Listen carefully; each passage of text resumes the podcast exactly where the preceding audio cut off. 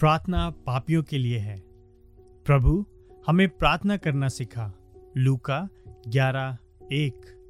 परमेश्वर पापियों की प्रार्थनाओं का उत्तर देता है, ना कि सिद्ध लोगों की प्रार्थनाओं का। और आप अपनी प्रार्थना में पूर्णता शक्तिहीन हो जाएँगे, यदि आप इस बात का आभास नहीं करते हैं और क्रूस पर अपना ध्यान केंद्रित नहीं करते हैं। मैं आपको पुराने नियम से अनेक स्थलों को दिखा सकता हूँ जहाँ परमेश्वर ने अपने पापी लोगों की पुकार सुनी है, जिनके उन्हीं पापों ने, जिससे छुटकारे के लिए वे पुकार रहे हैं, उन्हें संकट में डाल दिया था।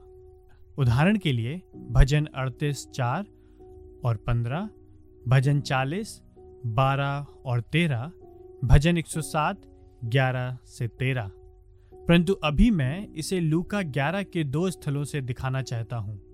प्रभु की प्रार्थना के इस संस्करण में लूका 11 दो से चार, यीशु कहता है, जब तुम प्रार्थना करो तो कहो, और फिर पद चार में वह इस याचना को सम्मिलित करता है। हमारे पापों को क्षमा कर।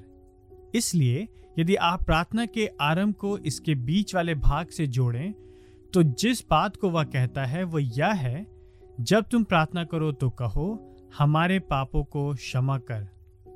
इससे मैं यह समझता हूँ कि हमारी प्रार्थनाओं में इसका उतना ही महत्व होना चाहिए जितना कि तेरा नाम पवित्र माना जाए का है।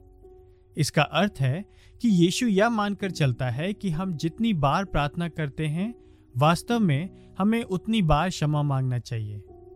दूसरे शब्दों में, हम सदैव पाप करते रहते हैं। हम कोई भी सिद्ध कार्य नहीं करते हैं। जैसा कि मार्टिन लूथर ने अपनी मृत्यु शैया पर कहा हम भिखारी हैं। यह सत्य है। यहाँ तक कि यदि हम प्रार्थना करने से पहले कुछ स्तर तक आज्ञाकारी रहे हों, फिर भी हम प्रभु के सामने सदैव एक पापी के रूप में आते हैं। हम सब के सब।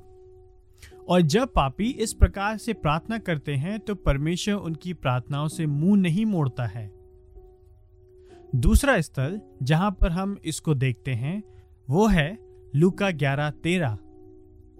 अतः जब तुम बुरे होकर के अपने बच्चों को अच्छी वस्तुएँ देना जानते हो तो तुम्हारा स्वर्गीय पिता उनको जो उससे मांगते हैं, पवित्र आत्मा क्यों ना देगा? यीशु अपने चेलों को बुरा कहते हैं। ये बड़ी ही कठोर भाषा है। और उसके कहने का अर्थ यह नहीं था कि वे उसकी संगति से बाहर थे। उसके कहने का अर्थ ये नहीं था कि उनकी प्रार्थनाएँ सुनी नहीं जाएँगी। उसके कहने का अर्थ यह था कि जब तक इस पतित युग का अंत नहीं होगा तब तक उसके अपने शिष्यों तक में भी बुराई की ओर झुकाव होगा। जो वह सब कुछ को प्रदूषित कर देती है, जो वे करते हैं, परंतु यह बुराई की ओर झुकाव उन्हें कुछ अच्छा करने से नहीं रोकता, क्योंकि वे यीशु के अनुग्रह और सामर्थ पर भरोसा करते हैं। हम एक ही समय में पापी और छुड़ाए हुए दोनों हैं। हम पवित्र आत्मा की सामर्थ से धीरे धीरे बुराई पर जय पाते जाते हैं। परंतु हमारी मूल भ्रष्टता हमारे हृदय परिवर्तन के साथ ही विलुप्त नहीं हो जाती है। हम पापी हैं और हम भिखारी हैं। और यदि हम इस पाप को पहचान लेते हैं, उसको छोड़ देते हैं, उससे युद्ध करते हैं और अपनी आशा के रूप में क्रीष्ट के क्रूस से चिपके रहते हैं तो परमेश्वर हमारी सुनेगा और हमारी प्रार्थनाओं का उत्तर देगा।